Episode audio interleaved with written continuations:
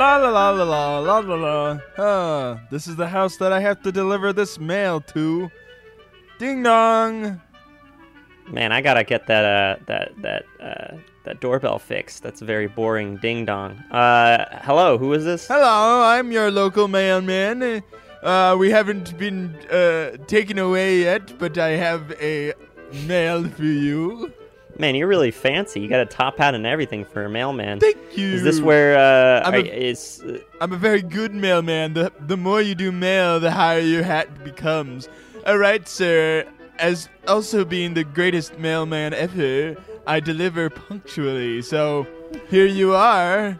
It's it's unaddressed. It just says something called TTU. Flop. you sound like um what's his name? The guy from uh, Raising Arizona? Uh, John Goodman's character. No, no, the main character. I forget his name. Oh yes, Nick Cage. Famously, You sound like Nick Cage from Vampire Diaries. He famously played a drunk in Leaving Las Vegas. Which Man, we know a lot about movies. We I- should I, do wonder a what podcast. this package is, and if open yeah, it let's up. do that. Uh, let's make a Open it okay, up. Well, You know what? I'll just open it up for right. you. All right. Oh my goodness, this is the undisclosed TTU episode titled "Flop." It's never been played Excuse me. before. did you Shut just up! open my mail? Shut your mouth. did we're, you, as a mailman, just We're without rogue. my permission, open my own mail? I thought you gave me permission when you said I sounded You know, like. it's kind of sad. Cage. I mean, you you mailmen like you're you, you're the heroes right now. Like right now, as we're speaking, I'm looking at the date at this when this thing was recorded. The the U.S. Postal Service was on like uh, was on Congress right now talking about. Uh, he was on trial uh, at the House of.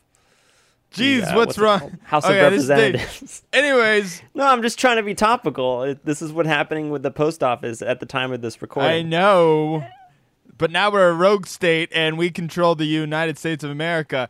Anyways, you delinquent dunce. Oh, the USPS. Yeah, we're that's it. We're the United States of Post Service. Uh, but we should play this. We should play this tape because I'm really sad these days. Yeah. Well, I don't have a uh, a tape. I re- do. player. Here, I- let me you- pop it in. Eh. Put the Damaging stink the tape. Hopefully, there's nothing wrong All right, with it. let's start it. Boop. Hi. Hello. Hello. Hi. This is um Two thumbs undecided. uh two thumbs undecided. This is um our hundredth and blah, blah, blah, episode. Um, we don't want to show our age, I guess. we yeah because I, I started we started this when we were uh 12 when we were both 12 Just young so, men. uh, Just young men in our. Um, pretty old It's crazy, yeah.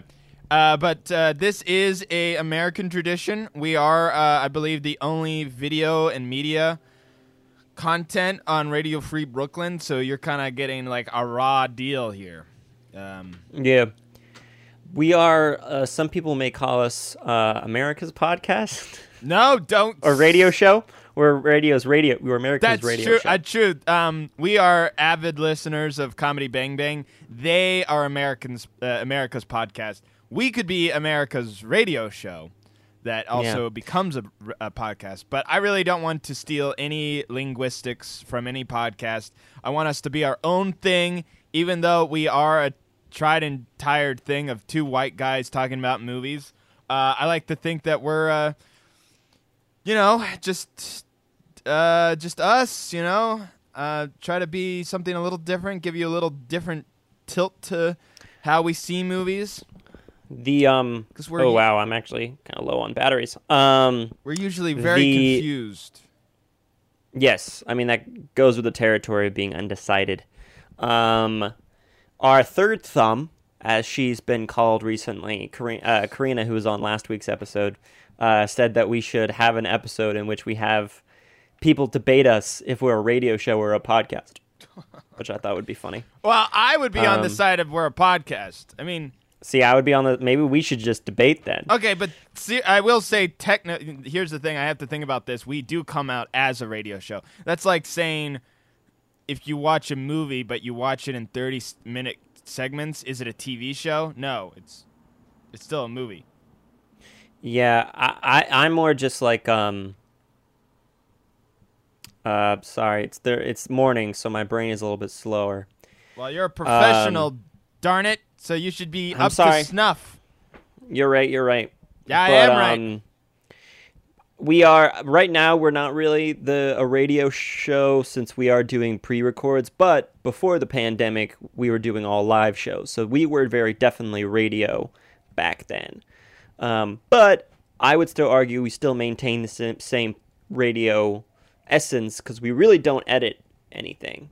Uh, we only edit for time, but we're kind of forced to follow the time anyways when we were doing radio shows. So we're just adhering to that same strict time that we are allotted. Um, but yeah, we're a media show. We um, talk about media.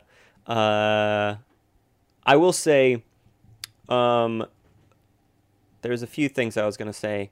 Well, we, let's just get into the news. Yes. What is going Um, on in the news? Once again, everything comes to a standstill in the quarantine. But hey, what are you gonna do? Well, I got a lot of news, Ooh. really. Yeah, shoot it Um, this way, baby. more suggestions and yeah, some news as well. Um, I also want to. Uh, last week, um, I was fairly uh, off the rocker. I would say off my rocker. So I was a little bit. Um, it was a long week. It was a long week. Um, so I was a little bit uh, uh, inebriated. Yeah, for everybody. Um, I think last week, uh, to put it, uh, last week sounded like like some sort of crying for help uh, type. You were, uh, It was it was a crying for help which I, I from I- both Karina and I. Yes, I. Um, I Um, mean, hey, you know, my brother from the same uh, mother. Uh, you, you need a, a line to cast yourself. Uh, I am. Uh, I'm here. I am not. But I'm fine now, so I don't need your help. Oh. Um, but uh, I do want to acknowledge that last week. But maybe that might be enticing for some people because I think we were re- very raw. Um, Uh, not too raw like Eddie Murphy. That would have been all. yeah, we weren't we weren't just Like, reciting like I said, his whole stand up. yeah, we as two white guys, we could probably that would be like a Michael Scott thing where he's doing the Chris Rock I guess. because there's Um, so the news for there's a bit of news.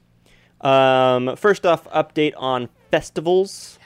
Oh, my Um, goodness. this week, this this um, festival season is obviously very different from previous seasons because um, it's all going to be digital, and they have made it very clear that they're limiting press for these festivals. So far, we've only heard from Venice, who has denied us the right to report on them. So therefore, I think we should make it a point on saying that I am denying the the right to acknowledge Venice, especially since last year, the, g- Joker won for best for best film. yeah, I I gotta think tell you, Venice is a Venice is a failed um, film festival. um, you know, Just the golden line. I feel like when uh, movies that should not be awarded awards get awards, it vindicates everything for people who don't that don't really have a great opinion on movies. At least that's my opinion. Uh, but like you could say, yeah, Joker is such a, a, a basic movie, but it won the Venice Award, and it's like, darn it, you're right. It's it once again. I, it harkens back to Suicide Squad. It's like Suicide Squad's a horrible movie, an Oscar-winning movie. Um, Mm. I'm I'm personally just tired of the Joker. That's the. I mean, I I used to love. yeah, it's become quite the meme these days. It's such a meme, and also Um, it's like the epitome. It's like I imagine back in the day, if you were a theater, like in Elizabethan times, if you were wanting to play a character. It's like I want to play Othello or who's the bad guy from Hamlet? Uh, Araldo. Uh, It's like, what are the greatest parts to play? Now, for some reason, it's like, ah, I want to dive deep into the twisted mind of the Joker. Like, that's the part. The Joker has become the new, uh, like, classic villain to play. Isn't that crazy? yeah. I mean, it did come from literary uh, beginnings, technically. I'm looking at the um, the the winners of the the Golden Lion, and there's been a few years in which um, there just wasn't anything going on. There was one year. um, Especially this year. uh, there there was two years in the 50s, in 53 and 56, that they just couldn't decide. so they just the, the the the prize was declared void. Imagine going to that festival and like you're about you could win and the people were just like we can't can't decide. It's done. No one wins. it's like what? Imagine, yeah. So no one Imagine paying all that money and it's just like there are no winners. This yeah, I mean it's great I guess for the the losers, but Yeah, but then the losers Anyways. don't know that they're losers and it gets all messed up. Yeah, but we're still waiting to hear back from TIFF. We're going to apply the New York Film Festival, but uh, I mean, it is. I- I'm going to be honest. We aren't IndieWire. We're not the New York Times. You know, those places probably are going to get priority over us. But I'd still like to hopefully get into the New York Film Festival at the very least, since that's our that's our bread and butter. That's, That's um our, yeah, that's we our we went there base. I, I feel like since we came there last year and covered it, we should uh it kind of lets us slip in to the next one. Um, also, especially since you know we won't be able to go places physically. Um, the New York Film Festival is probably the only film festival we'll able be to, to actually see these these videos in or these films in person. Um, so continuing on, uh, there's a few cancellations that recently just happened that are kind of shocking. Um, Do tell, do tell. have you do you know the show Patriot Act? Uh no, The but Hasan Hasan Minhaj show? n- It oh, was on Netflix. Yeah, I never watched it, but I knew that. Oh, really? guy. I really enjoyed it. Um, I thought of the political comedy shows, which are kind of a dime a dozen these these days. I thought it was a very interesting, you know, take because it was really the only one that was hosted by. First off, just someone younger than forty, like it was a millennial hosting it, um, but also a person of color. Because I feel like I mean, all the late shows, late night shows, are basically political commentary shows now. Um, and but I thought I did a really good job of diving into topics that really aren't talked about too much. Um, like it's the only show that really, well, I guess it was kind of in competitions with Last Week Tonight, but uh, but that got canceled. Also, Drunk History got canceled. Yeah, that's the one that I was. I mean, in a way, I kind of feel like I've lived with drunk history for the longest time. I remember when it came out on YouTube in high school, and then it got a TV show, and it, it's it feels like it's been a decade of just drunk history. So in a way, I don't know why they're canceling it. It people watched it. Was did you see a reason? I didn't see a reason. I think maybe it just wasn't doing very well. Comedy Central is also like Oh no, that's the thing. Actually, you know what? I did see something. Um, I think they're trying to move more towards uh, uh, animation, and so they're just clearing up, cleaning up shop. So Hmm. I guess they thought, I used to work for um not comedy nor not um Comedy Central, but I worked for Viacom, who is you know owns Comedy Central. That whole entire organization is is just they don't care about you know good content. I feel like they just care about the old ones and twos, if you know what I mean oh, I um, or maybe threes. Um, there, but in in good news, and you know about you might know about this more than me, Zach. I do, I do. Um, there's a new show coming out Mm-hmm. starring John C. Reilly, That's right. Oh yes. Tim Heidecker, Um, actually, I- Fred Armiston, Armistead. What's his last name? Fred Ar- Armiston. Armiston. Armiston. Okay. called Moonbase 8, which is a new Showtime show. But it was uh, picked Um, up from A24. Um, but he, here's the interesting thing about that. I remember seeing this, honestly, two years ago. So this has been ready to go for the longest time. And uh, I was sometimes I listen to this podcast uh, called uh, Office Hours with Tim Heidecker. Yeah, I don't Uh, like office hours. I- It's not the. It's not. I'm gonna be blunt. it's not it does not have the greatest structure uh it's on it i mean it has a structure it just i don't it's some podcasts aren't like a like i love me just a formatted thing i don't know it goes on for three hours and i don't really want to just listen to people just ramble tell you the truth uh, it's calling the kettle black. I honestly think that's kind of what our podcast structure is like. Well, um, I think the difference. Well, the, the Well, well, the difference is, Difference is it's, between it's ours- me, and I don't really. well, I do think the difference between ours and theirs. Well, first off, I mean, We're it's not- Tim Heidecker, so they're. Yeah. But I'm just talking about the structure itself.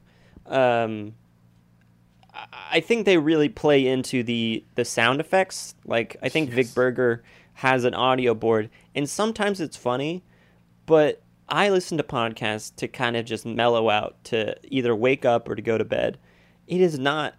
It, it's not really something that I can like fall asleep or wake up to. It's just very chaotic, Also, and I can't they- stand podcasts that lasts more than and like ninety minutes. Then again, I I will say I do love it when a comedy Bang Bang is like two hours long, but it's because it's it's skits. It's like little it's little bits throughout the whole thing. Like an Really? office hour is more just okay. Let's call up this person, or hey, let's look at this.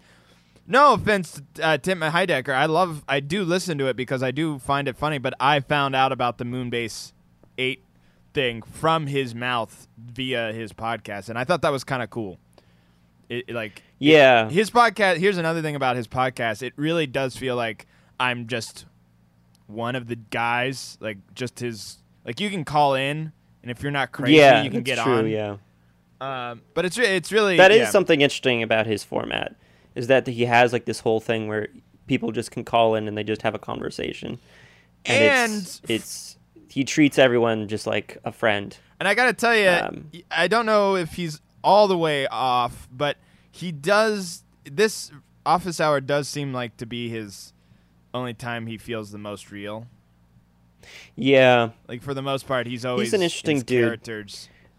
speaking of of podcasts so i'm excited for moonbase 8 uh speaking of podcasts though um a podcast that i'll recommend to anyone interested in the film industry whatsoever because i really gotten a kick out of this um do you know have you listened to the roger deakins podcast No, but I know you've talked about it uh, several It's- times.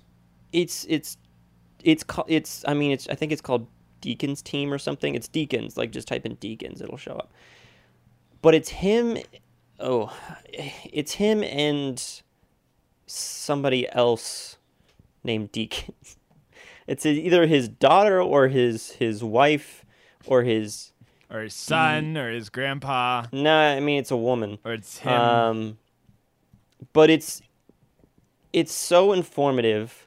Um, ah, man, I'm trying to look it up. Can you look this up for me? Just the Deakins podcast. Yeah. Uh, while I'm talking, like who's the the, the woman? Um, podcast. because it's honestly, I mean, the woman I feel like is a little bit. She's the one that introduces it and stuff. Um, Is it- but they have Is it called the making of a mosaic? No, it's just called Deep. It's Deakins podcast. See, th- we're so I'm I'm so unprepared. I'll I'll take the fall for this. Um, it's called uh, Team Deakins. Team Deakins. That's it. Yeah. It's J- Um, it's it's it's two. It's Roger Deakins and James Deakins. How do you think it's that? Is James a woman's name? Oh. Oh, no, I- I think well, it definitely sounds like a woman. Oh, don't I see. Uh, okay, sorry. Uh, it is. Wait, I'm so confused. It, her name is her name is Elizabeth James Purefoy Ellis. Uh, but she is married to Roger Deakins. Oh, so she's married. Okay. Um, script supervisor. but she's also in the industry, no? Oh, she's a script supervisor. yeah. Okay. Um, so it's two people in the industry. They are married. Uh, and for those who don't know who Roger Deakins, I don't know. I mean, this. I feel like I don't know why you're listening to this show. I mean, Roger Deakins is, but I'm glad you're here. Uh, I'll inform you. but Roger Deakins, Roger Deakins is probably one of the most famous directors of photography there is. Um, He gets better than Robert. done. Who's the one DP like uh, Tarantino's DP? Robert. Um, See, I only know George, uh, the Robert. Darn it, the guy who did. There were famous uh, DPs back in the day who did like Godfather and Taxi Driver and all. yeah, that not stuff. him. Um, Um, Pulp Fiction, or I'll look that. But you no, continue. not Pulp Fiction. Don't don't look at Pulp Fiction. Quentin. Look at it's um Roberto Richardson or Robert Rip- Richardson is the um I think he's another famous DP. Uh he kind of annoys me though cuz I think Why? his I don't like his his style. I I feel like, like I like he, his style. I think it, I think it's uh it's quaint. It's nice. Well, it's not quaint. It's very much Quentin Tarantino. But it's very he's like Tarantino's okay, this is getting off topic. So Deakins um has a podcast, but he brings on people from all over the industry, like every single job in the industry. I feel like he he had one closer to home for me about a, a, a- color scientist. He brought a color scientist and they talked to him about color science and like things that you wouldn't even think about. Um, he had, I mean, the reason why I knew about the show is he had one with the Coen brothers, but he more recently, I, I listened to one of Jeb Brody, who's the president of production at Amblin Studios, but he also, uh, he was the president of, um, what was it called? Um, he was the president of, uh, he's been a president of a few things. I'm so bad with names, but Uh, he's he but United his States. trajectory yeah he was the president of the united states um, his trajectory was so fascinating because he worked at the museum of moving images and like how he they and they also ask really interesting questions like they ask questions they really challenged him about like there's obviously some people don't like the studios like directors don't like the studios and like what is your take on this kind of like dichotomy? And he was like um i mean listen to it but he was talking about how that's not like the the studio system of today is much more collaborative than it was in the in like the 70s You like don't in the say. 70s there was there was much more of a of an anger between the two. Um and it's like Well- he was talking about how today in the industry he thinks that your your professionalism and how nice you are to people really helps you in like the long run. While back in the past you could be like the biggest asshole but you'd still you know be william friedkin or whatever his name was the guy that directed the exorcist who is a horrible not a great person uh, but he kept uh, did you directing get- things. Did you get that because of this podcast? I mean, I've heard some stories, but no haven't i knew, i just know that from the the book uh, easy rider raging bull Oh, I didn't. I didn't get that he was Um, an like. I mean, he was only an there asshole. was the as- whole line there was the line where he the the woman like the woman who was playing the mom she like they were they were pulling the string to make her fly back and she was telling the guy hey can you stop pulling it so hard you're really hurting me and then william leans over to the person who's like pull it harder and breaks her back and then he's like keep the cameras rolling and like they're recording her screaming in pain and she's and they're like still doing it's like that's horrible That and like is- there's just so many stories of like him just being horrible to his actors um but you know so I was- I was great, think- see, I great think- podcast Oh. if you're interested at all in you know how Is things are set up he, Is there an he- he episode you has would recommend specifically? Like, oh, there was I one. mean, I really like the most recent one. I really haven't. I mean, he's done, been doing this for a while. Uh, has he he just has so many people he's talked to. has he talked to any Um, blue collar people? Like, okay, so you're the janitor who sweeps up after a Scorsese shoot. How dirty is. Oh, is he has one on on a DIT. Um, Is that a? I mean, I think i the thing is, is I mean, uh, just like looking back on it. Okay, so this started. The first one was from back. Oh, I mean, it's a relatively new podcast. It started in April 25th um, of this year. Um, but he has people like it seems like he's just getting deeper and deeper into so many various roles. Anyways, we should transition to our topic now. Um, Yes. because Um, we're running out of time. yeah. Pretty soon, this is going to be like a flop if we uh, keep going. Uh, speaking of flops, what, what do you mean by a flop? What is the definition of a flop? Well, a flop is something that if you put enough, mo- uh, say you put five dollars into a lemonade stand, but you only make uh, twenty five cents, your lemonade stand is a flop because it's a financial ruin. And some of the most interesting things in Flop Town is movie flops, movies that are sunk, that are given lots and lots of money, are thought it's going to be great, or really just commercially, you know, like some bum will like some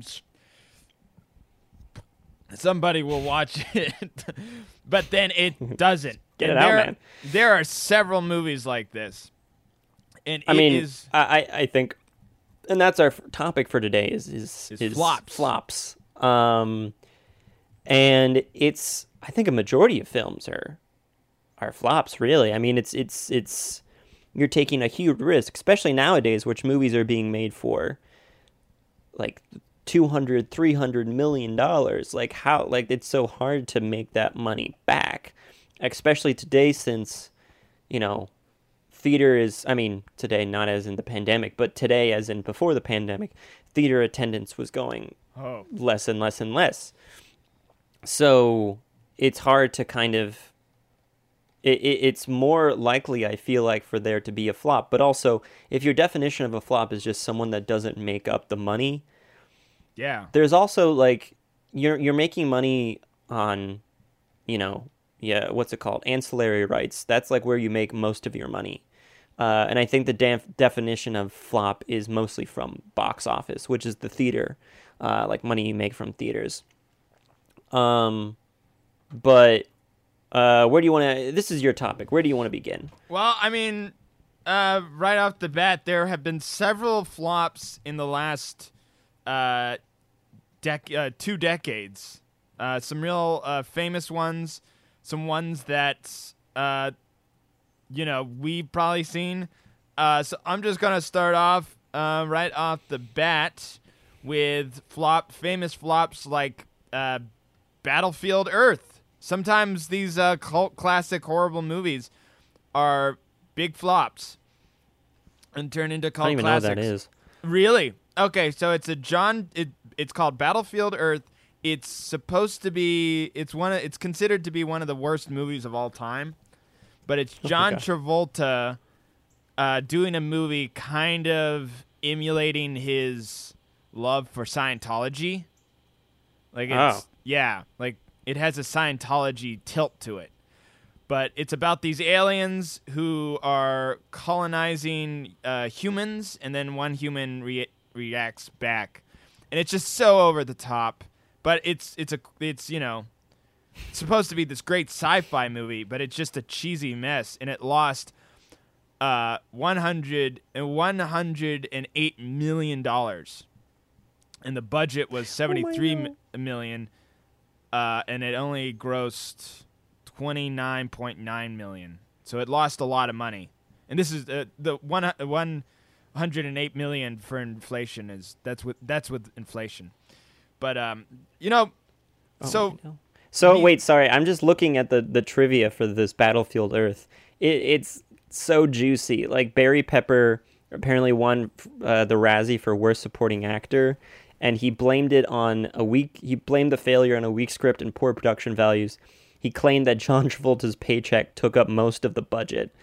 And also, apparently, John Travolta offered the directing seat to Tarantino, who declined, obviously. Um, so there's a lot more, but yeah, go ahead. Yeah, no, it's and it, it's also so that one there that movie to me, if I saw the trailer back in the '90s, uh, that it looked horrible. Uh, just the way it looks. Uh, you have John Travolta and dreadlocks, but he's got a huge head. He, it just looks uh, terrible. And then there's movies that I actually am surprised are flops. Uh, ones you would consider to be like, how did this flop so hard? And one I remember liking and actually has a cult following now is the movie Treasure Planet, Disney's Treasure Planet. Now, of course, uh, a box office failure for Disney is like a drop, uh, like a stone in a, a lake. Uh, but still, um, during the 90s, I believe, or like early 2000s, uh, Disney was not the giant it was. Apparently, it was struggling. Um, Yeah. but uh, it lost. It's it's interesting because it had a budget of uh, 140 million dollars, uh, grossed domestically 38.2 million, uh, and then uh, lost with inflation 100, 120 million. So it Which movie was this again? this is Treasure Planet. It's that Disney movie that had Oh yeah, yeah, yeah, yeah, yeah, yeah. I mean, it it had amazing effects. It's a great kids movie. It has a great concept. Personally, I think that you know, subverting a, a classic tale in say the Bronx or in space is you know an easy you know, uh, like. I feel like it. You could go to Hollywood and be like, okay. I mean, this is how they did Aliens, but it's like it's Jaws, but in space. I feel like that's the Yeah. easiest way in a boardroom meeting to that like I, ma- there, I imagine there's a whole book on how to pitch a movie. I imagine there's hundreds, but if I really wanted to sell out and really get my movie made, all I would have to do is say it's this, but in this, and um, Morgan Freeman's gonna be in it, or like somebody famous, and we're and like, or Well, we're th- or we're thinking this is a comeback for Mel Gibson, Yeah, and, and then you'll be kicked I- out of I- the room. I think a lot of these, you know, I, I mean, the idea of of movies that you're surprised they flopped. I mean, that like we had the whole episode on cult classics recently. All cult classics were box office disasters. All of these films, though, like like It's a Wonderful Life, uh, was a box office flop. Willy Wonka was a box office flop. Like all of these classic films But here's the were were question: flop. And like Willy Wonka, I'm looking at it right now. Willy Wonka only made four million dollars at the box office, which even for inflation, that's really small. Like that is not like you think of like what like what it's become today. Um, like calling something a flop, it doesn't th- th- it doesn't necessarily mean that it was a bad movie, which is what you were saying. But I'm wondering, do sometimes you hear so much about a flop, uh, and I wonder if, like, say, they kind of need a flop. Like, if every single movie was a success, what would the industry look like? Like, is there a way to make more money? I mean, of course, there's the the funny thing of the producers. Is there maybe more money in a, a universal flop than than a success? Like, is there Well- a way to still make the money back, even if it's a because uh, in the late, re- recent years, I guess because we just pay more attention to it, us because we have the technology. It seems like there's so many flops, i- i- like in the last 10, 20 years. Like it seems like you have well, that's several because flops. there's so much money that they put into these films. because these studios you don't really hear too much about uh, there are a few that i was looking at where they do make um, such a bad movie that it does bankroll and like uh, the movie giggly giggly gidgy the one ben affleck how do you how would you uh, sound this out g-i-g-l-i giggly Sure. I don't know that. have you never have you never heard this film? I guess No. I I guess I know more about bad movies than yourself. But this is also a famous famously bad movie and it's not like a cult classic. Well, it's a cult classic of how bad it is, but it was directed Oh. by the guy um, who did Scent of a Woman, Midnight Run, and the Beverly Hills Cops movies, which Beverly Hill Cops is a like a franchise, a super successful franchise, and it's with Ben Affleck and um, Jennifer Lopez, and it's just horrible. I've seen scenes from it, and the, it just it's it's a com it's a love comedy, Yeah. but it's It super says awkward. It budgeted. It was budgeted at 54 million, and then it only made seven point three There's worldwide. A, there's a hilarious scene when Jennifer Lopez is trying to seduce Ben Affleck, and she's like spreading, like kind of like doing the leg thing on the bed, like kind of showing off her legs, and she's like, "It's it's turkey time," and then Ben, and then Ben Affleck says, "What?" And then it's a close up on her face, and she just goes, "Gobble gobble." I think like so many of these flops though, you can kind of predict that they're not going to do well. Uh, I think anytime that you take people who are like riding on a high, uh, you think that like they can do no wrong. You take them, and then you just have just a horrible story, or like it's it's something that you it seems like it's too good to be true Well, in which it's like the great all these great actors together but then it's like the story you're like well what's it what's it about? That's not really that interesting. And i think collectively like for instance i think one of the greatest examples of a flop is mummy which this guy A- A- andy brody talked about because he was um, he was in charge of uh, yeah sorry jeb brody. He was one of the main studio heads of that film. I mean, no one, I didn't know anyone who was excited about that movie, but it was like, you know, a remake of or a reboot of a classic film with Tom Tom Cruise. Like it had all these things lined up that I think studios think like this is going to be a, a cash cow, and then everyone is like, no, it's not because nobody was asking for this. So Um, no, and here's the thing: whenever I can predict the the way I predict a flop, like okay, Dolittle. Remember Dolittle that came out and died? I I think that's considered Oh, to be yeah. a huge. I mean, that had an a, a I don't even remember that coming out. uh, it came out I think actually during like on the very tip of the um quarantine and that's why it Really? like died so bad and also it looked horrible and when it's so generic and it's based off something from like childhood it usually stinks to high heaven um somebody who comes to mind when I think of like recent flops or just is really I don't know not making movies that are that uh, interesting anymore is uh, Robert Zemeckis. I mean, I will say Flight was a very, very good movie, uh, tough movie. But uh, his recent stuff like Welcome to Marwen, Allied, uh, The Walk I heard was okay, but uh, also that's another thing. If the title of the movie is like a one word title, like The Table or uh, jumping, something like that, it that to me screams this isn't going to be a great movie. like any any movie that I think has clickbait title. Uh, like I'm looking at stuff. Um, oh, I just saw something.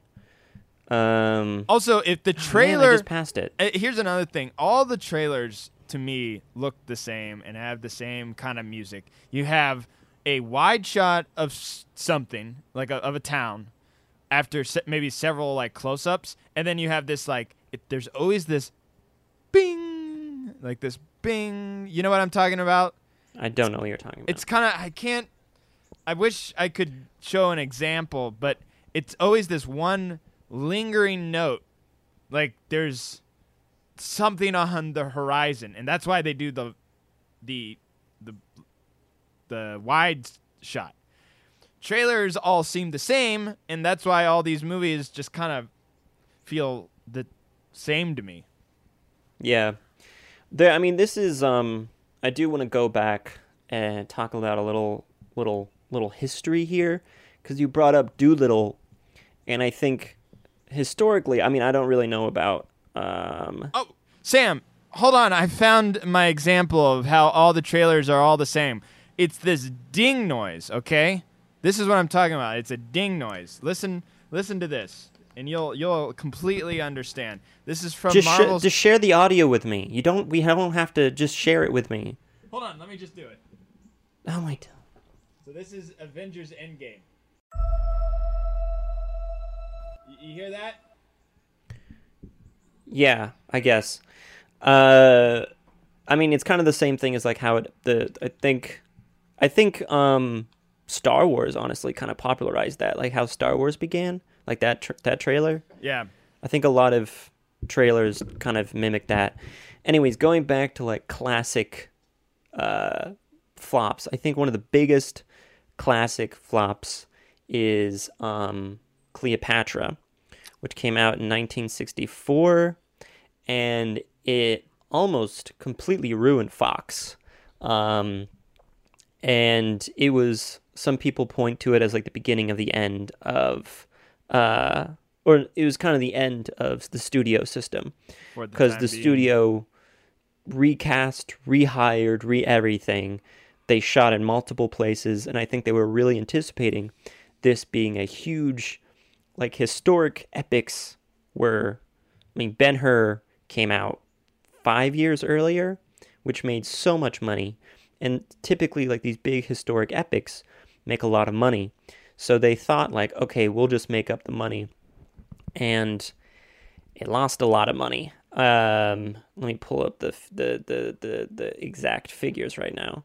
Um well actually it didn't do too bad well actually it, actually maybe technically it wasn't a flop but it it did bankrupt. I mean, I guess maybe this is the difference between different types of flops because it actually did make the money back, but um, it was it it really ruined Fox financially. Like they were unable to make any type of film like this. And although it made its money back, I think they were expecting a whole lot more money. Like they were expecting like double the budget, and they kind of just made the budget back.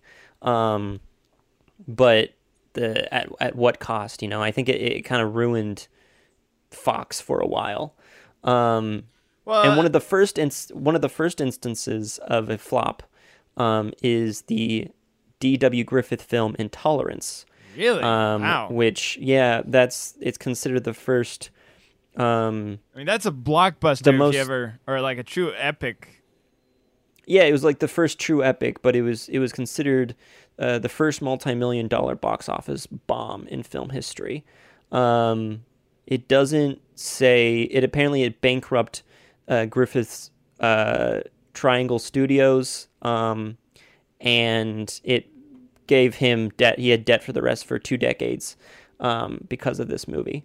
Um, but I mean, there's been so many. I think flops. There was a lot of flops in like the the the 50s and 60s because these studios put in so much money to these things they thought would be a given, and they really weren't. Hel- Hello Dolly, is another instance. Um, that, wait, this doesn't seem right. What's going on? How is that even possible?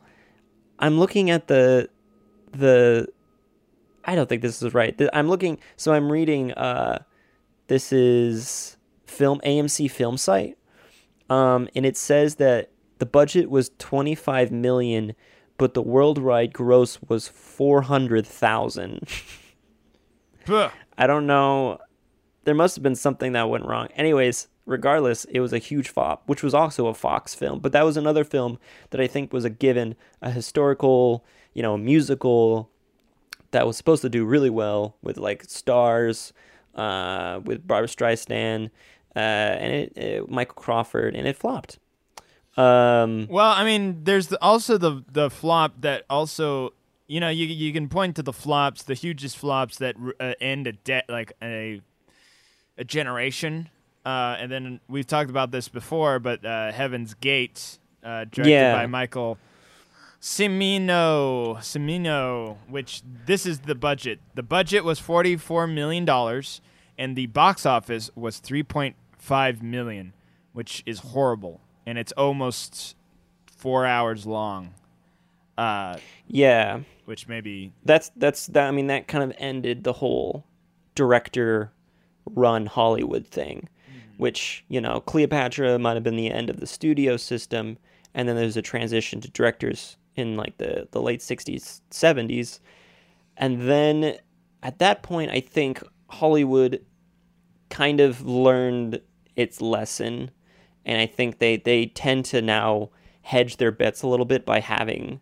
Uh, like they have the tent poles, they have the. But I do think now nowadays, if we can take any advice or evidence from, you know, Cleopatra and from Heaven's Gate, when there's more and more flops, which I think there is more and more flops these days because there's so many remakes and there's so many things.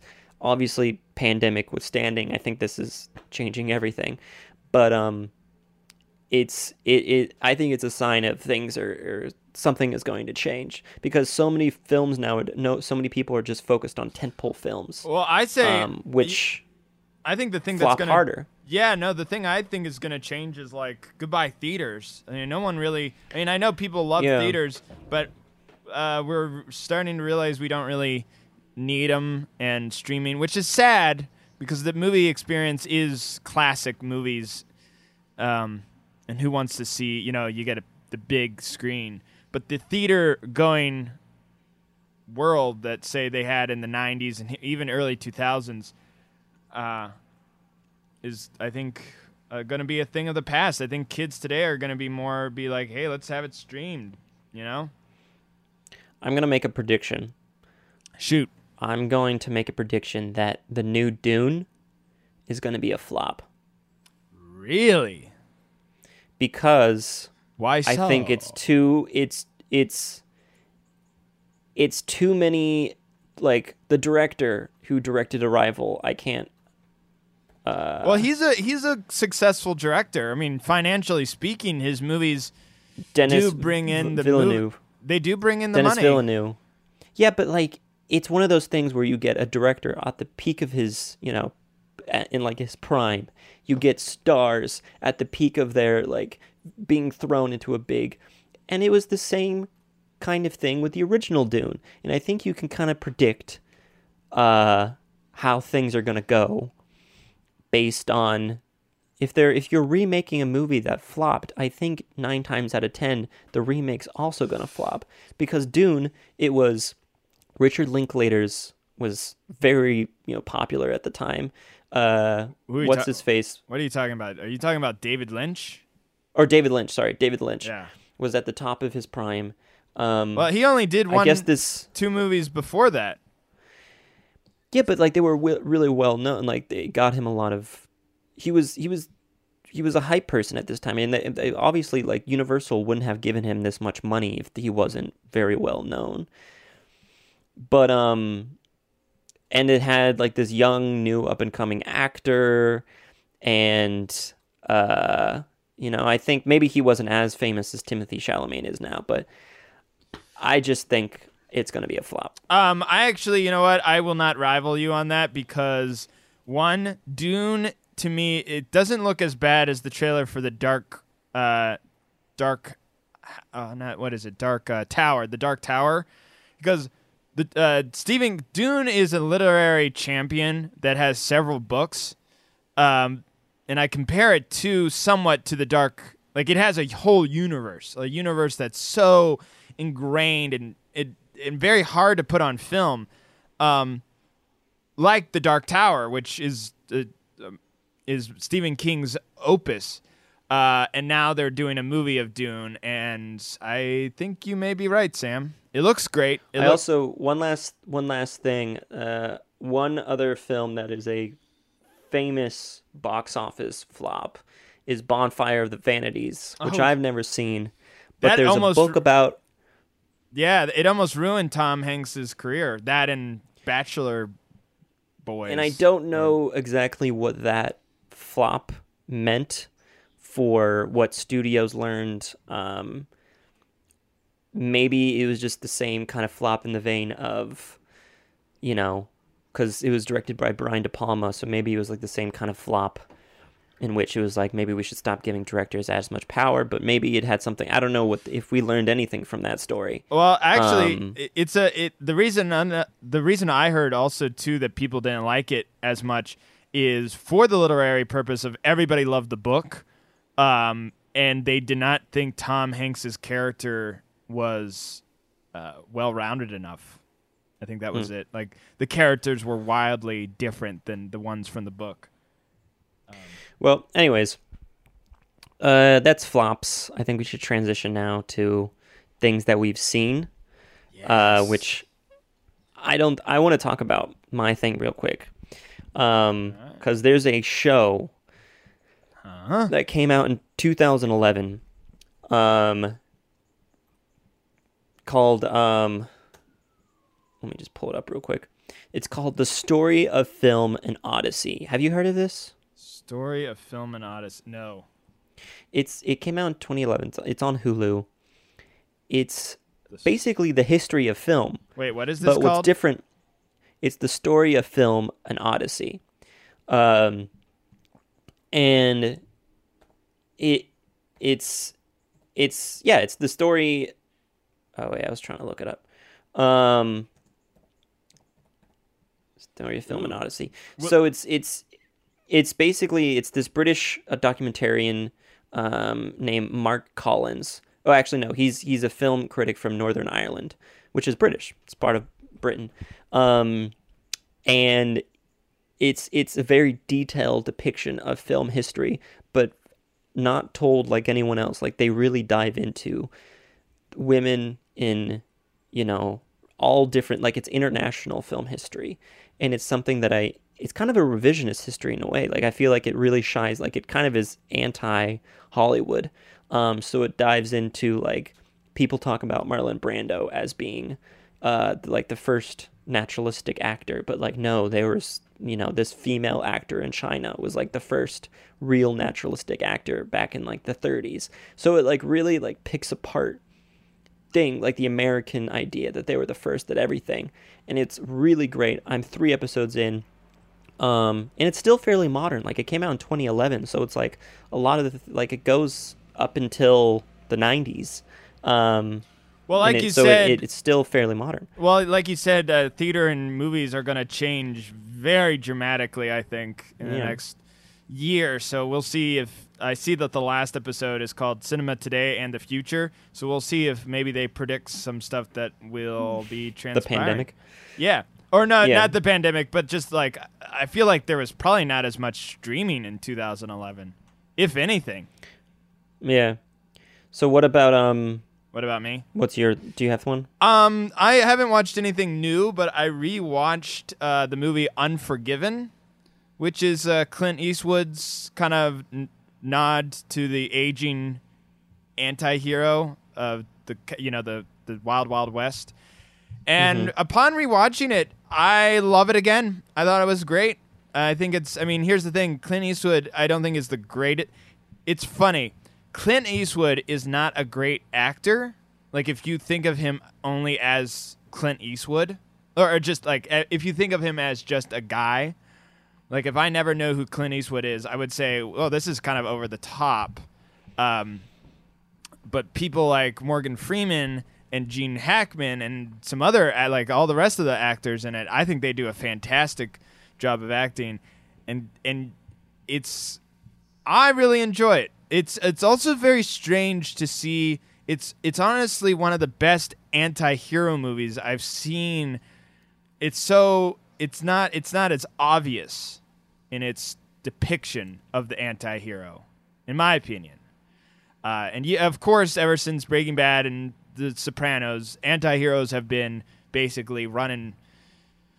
Are, are like every TV show and every movie is is anti-heroes. We love the the bad good guy, but this one this one feels a little like we don't really we sympathize with him, but we we see kind of uh, he, he's not crazy.